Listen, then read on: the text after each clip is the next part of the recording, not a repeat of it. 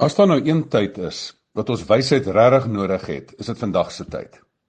Ons het nie meer data nodig nie, daarvan het ons genoeg. Ons het nie meer inligting nodig nie, die internet is vol daarvan.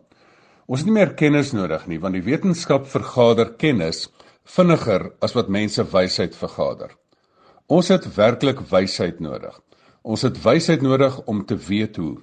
Wysheid is daai toegepaste kennis. Wysheid is daardie lewenskuns, die kuns om te lewe. En waarvoor het ons dit alles nodig? Om baie redes. Ons het wysheid nodig om hoe om oor te begin. Wysheid hoe om 'n nuwe besigheid te begin. Wysheid hoe om te herontwerp wat ek gehad het, 'n nuwe besigheidsplan, 'n nuwe lewensplan. Wysheid watter verhoudingsmaat om te kies. Wysheid wat om te vat en te los. Wysheid om volgens watter prioriteite te lewe en dit reg te kry. Om watter nuwe geleentheid te benut. Om 'n vasgevalde verhouding weer aan die gang te kry, om te trek of te bly, te bly of te ry. En dit is waarvoor ons alles wysheid nodig. Maar waar kry ons dit? Ons het dit nou meer as ooit nodig. En dis wat ek vir myself ook nou die dag afgevra het. Ek sê nou die dag vir my vrou, in die spreekkamer het ek elke dag wysheid nodig. Ek het die wysheid van Salomo nodig. En die probleem is, ek is nie Salomo nie.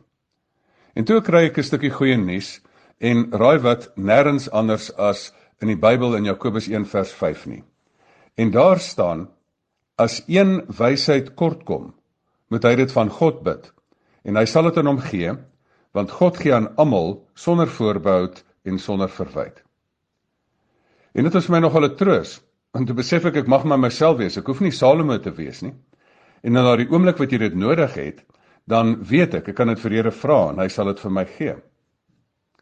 Baie interessant is dat Sokrates nogal 'n stuk nederige houding gehad het en hy het dat hy gesê het die begin van wysheid is om te weet dat ek nie weet nie. Die Bybel sê salig is die wat weet hoe afhanklik hulle van God is, want dan kan ons dit daagliks van God vra. En in vandag se tyd wat ons dit so nodig het, is dit lekker om te weet dat ons dit nou elke dag van hom kan vra.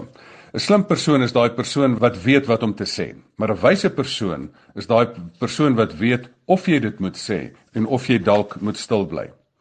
Aristoteles het gesê die begin van wysheid is om jouself te ken. Maar hoe om jou selfkennis en jou talent te koppel aan 'n behoefte, dit is die begin van om jou lewensdoel te ontdek. En om dit dan toe te pas elke dag en op die regte manier te gebruik om 'n verskil te maak in die wêreld, dit is werklike lewenswysheid. Ek weet jy het vandag wysheid nodig om 'n besluit te neem. Ek weet jy het 'n goeie oordeel vandag nodig. Jy het dit 100% nodig. En as jy dit van God vra, sal hy dit vir jou vandag sonder voorbehou gee.